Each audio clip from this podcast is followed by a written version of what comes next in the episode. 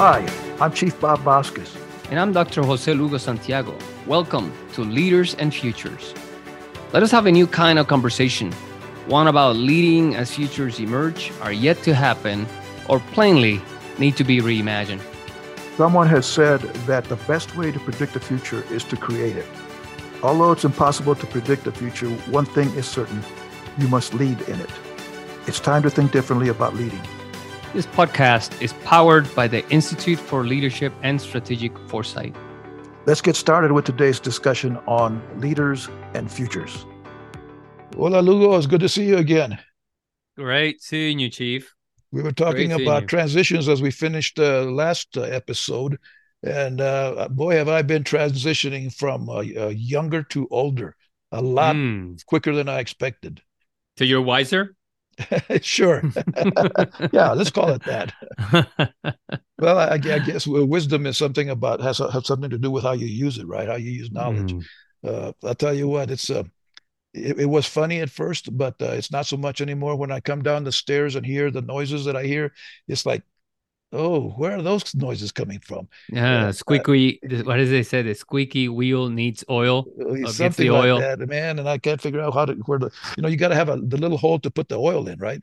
Uh, although the doc's always talking about putting in uh, injections and all that uh, for cartilage, and I I don't know. I don't understand any of that stuff other than that it sounds like it, it's painful. So I'll avoid it as much as I can. But but anyway, we were talking about how uh, the world is changing, the technologies are changing, our cultures are changing, everything is changing. And uh, as, as I, I suggest, we want, especially as leaders, we want to make it progress, not just change for change uh, for change's sake, but for progress. Nature is that way. You know, in order for us to have flowers and all that stuff in the spring, we got to go through this fall and they got to die and you know they, they create compost and fertilizer and all that kind of stuff. You know, I'm not into that uh, biology stuff. I think it's biology, but anyway, uh, how do we transition with? Uh, how do we make all of these transitions as a leader? Because you know, there's a lot of youngsters. I'll say youngsters, and they're not necessarily young as far as far as age, but there are folks that are uh, expecting us as leaders to help them make these transitions. How, how do we do that? So yeah, change is a tricky thing, right? Because you you mentioned progress, and everybody would define that differently. And and I think we talked a little bit about that in our uh, previous episode. But actually, but wait, wait, wait, wait. Let, let me argue with you. Mm-hmm. You know, we talk about it because we even call the the the, the uh, uh, podcast has to do with futures. If if we have agreed to certain futures and that's what we've been when we talk about futures you and i we talk about we create uh, uh, two or three and then we we say this is the future that we're going to strive for. So uh, i suggest that if we're doing what we should to achieve that future that we've all agreed to. Now whether that's really true or not that i don't know we can argue that. But if most of us at least to, to a 75% uh, have a, a 75% agreement that that is the future that we're striving to uh, get to, then we have a better idea of what progress is. And then we can measure that. Our behavior, our actions, our, our you know, I, I used to say this, uh, uh, or at least question our airmen a lot, because I think the, the, the, uh, the, uh, the, the foundation for what we did as airmen had to do with the core values integrity service and excellence and I would ask uh, youngsters, are, is this getting you to that? Are, is this integrity, service, or excellence? And uh, you know that turned into a philosophical uh, conversation a lot of times. But still, I think that gave us that was the future in a sense. We weren't being specific like you and I are, are being specific, but our futures is to embody integrity, service, and excellence. Then you can measure: are you being successful at progressing to that point, or are you just changing for the sake of changing? Changing for the sake of changing. Well, I mean, you mentioned a few things in there. One of the things that you mentioned was agreeing on a future, right? And then go for it. And and what happens is uh and I think you you mentioned in there seeing different kinds of futures. And I think that's important, right? Because what happens is a lot of leaders do not. They do not see it. And so because of that, they get caught by surprise. It happens to them uh, and that is because a lot of them are just not paying attention. Some of it they're so busy and that's good. That happens to all of us. I mean all of us know we are so busy but we don't take time aside to think. And so what we end up doing is not having original thought always repeating what everybody else is saying not really taking the time. That's what meditation in my case i you know take my time i pray and and i and i uh, take solitude for at least you know one hour in the morning. So that way i can hear you know uh, my own thoughts. So i can so i can detach myself at least for a little bit so i can understand for myself what is happening. What so it gives me time to think. Otherwise i'm constantly repeating what everybody else is saying. There's no original thought and then things happen. Uh, and that's that's one reason. It's not that this it's that, that this thing's gonna is bad for everybody because that's the reason why a leader surrounds himself herself with you know people who are different who are also thinking and are seeing things. So for you to be able to get to that point that you mentioned about seeing all these futures it means that uh, everyone else, everyone in the organization is a sensor. Everybody's sensing how things are moving. Everybody's sensing uh, what are the driving forces that uh, in the present that are affecting the future. They're also seeing what kind of visions and images uh, are, are pulling us to all these kinds of things that are emerging that are creating futures there are futures that are being created. And then they're also sensors and they're also sensing the forces that are causing inertia. These are the, the forces that are resisting change. And so and and then i am not only doing that i'm also assessing the intensity of these three points and so then I see, okay, out of all of these situations and given the intensity of these things, this particular future seemed to be moving pretty fast and I can influence it. So all together we get to, you know, together and, and we say, we can do that. We can change it. We can, uh, we, we can do all of these things. And then we go for it. Right. And then the point here is how to deal with transition back to your, uh, you know, to your question Right. And, and I think uh, there's, and as I go back, go back to change is a tricky thing. So back in, you know, in 2020, we published a book. Uh, it's called uh, Leadership and Strategic Foresight in Smart Cities, a futures thinking model. And one of the things that I wrote uh, there was it talk about the uh, this uh, futurist uh, Graham Molitor great mind. This guy was just, you know, thousands of years.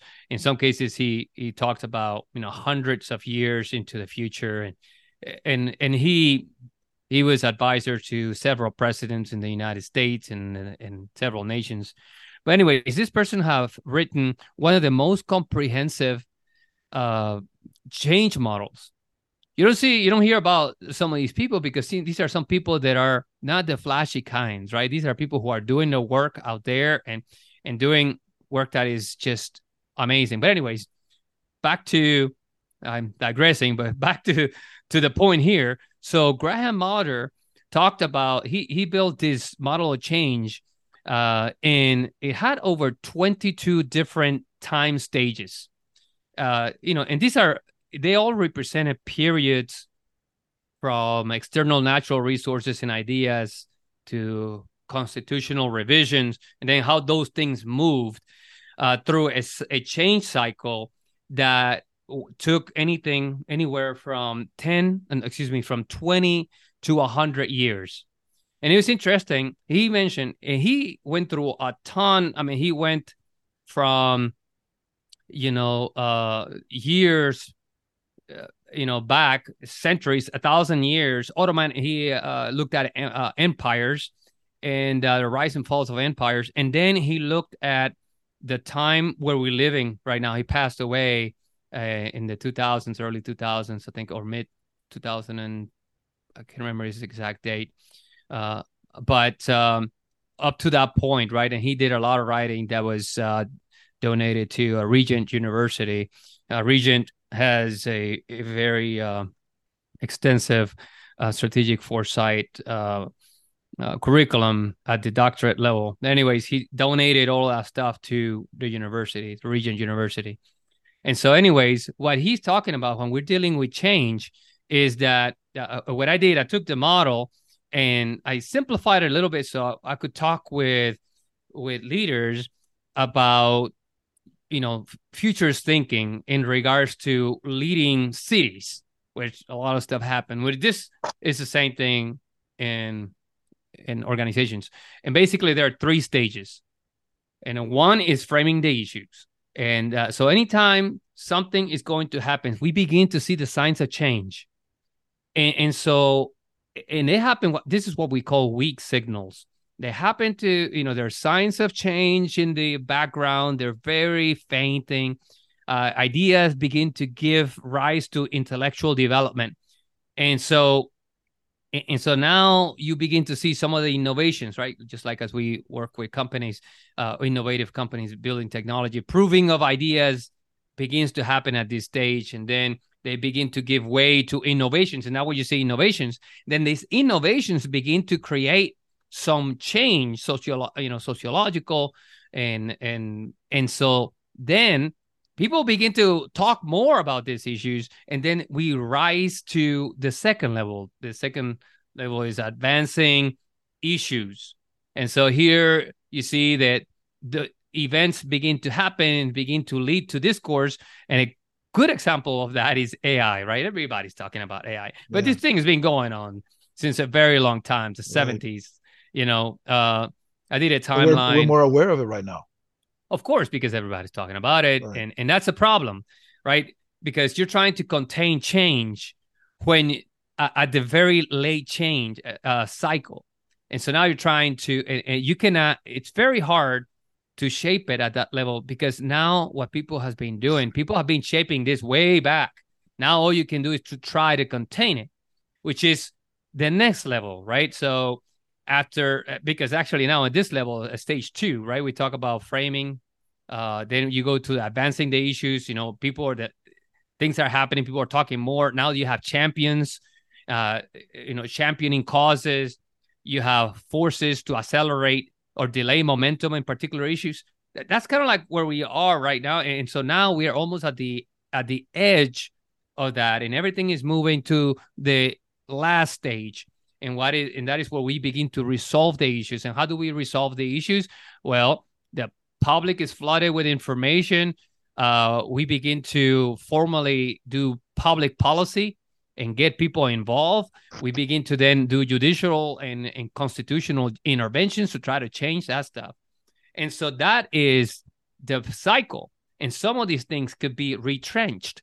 And we see that happening in some cases but the leader needs to be able to see where change is at. So you know in this continuum so then he or she can decide what to how to act. Because in some cases when you're at the point where you are advancing issues we call that category 2 issues then then all you can do is prepare the organization internally to get ready for impact right? And and you could shape some stuff but you have to internally get organized and adapt for change. Now, if you're in the early stages, right, on the first stage, then you can you can be more proactive and you can begin to shape that so it goes according to your plan, your future, right?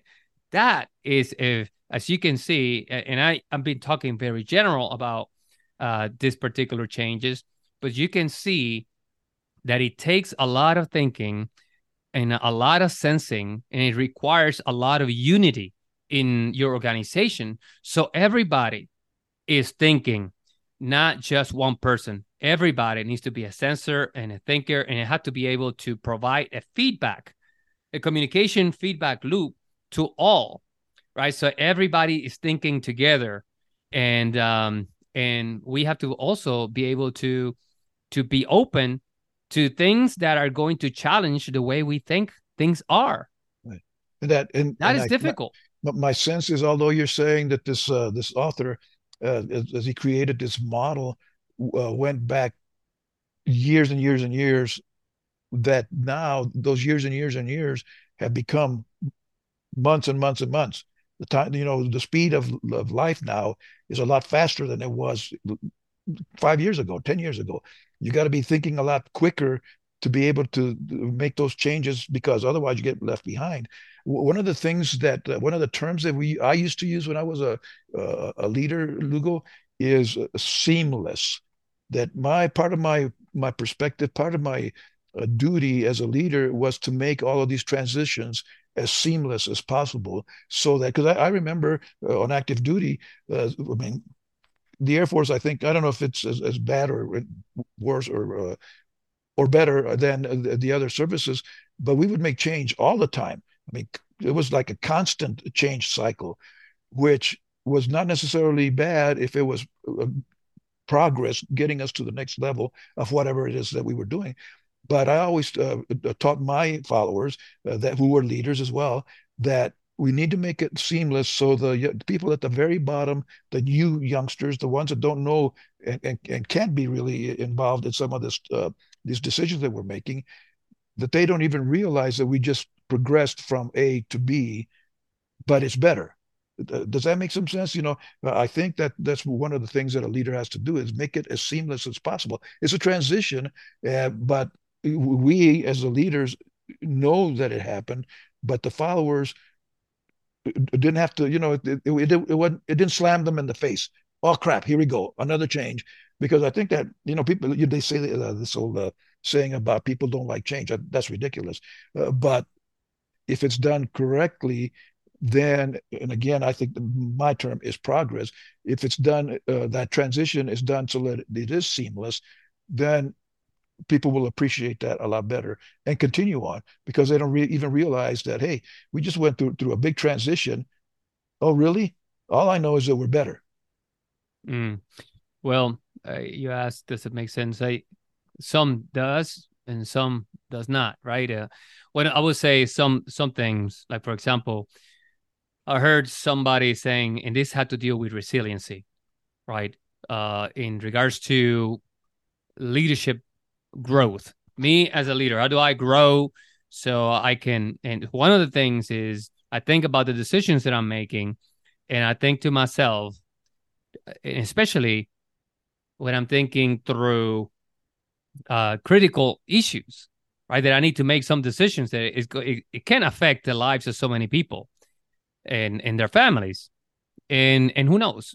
I think to myself, this you know this uh, it says uh, think to yourself what is the worst thing that can happen and accept it.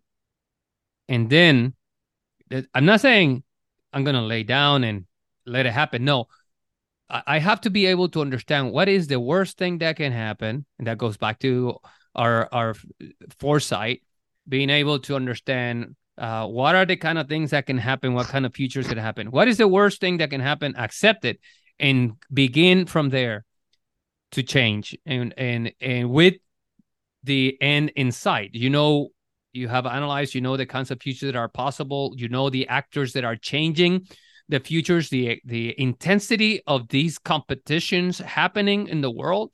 And so but this is where we're going.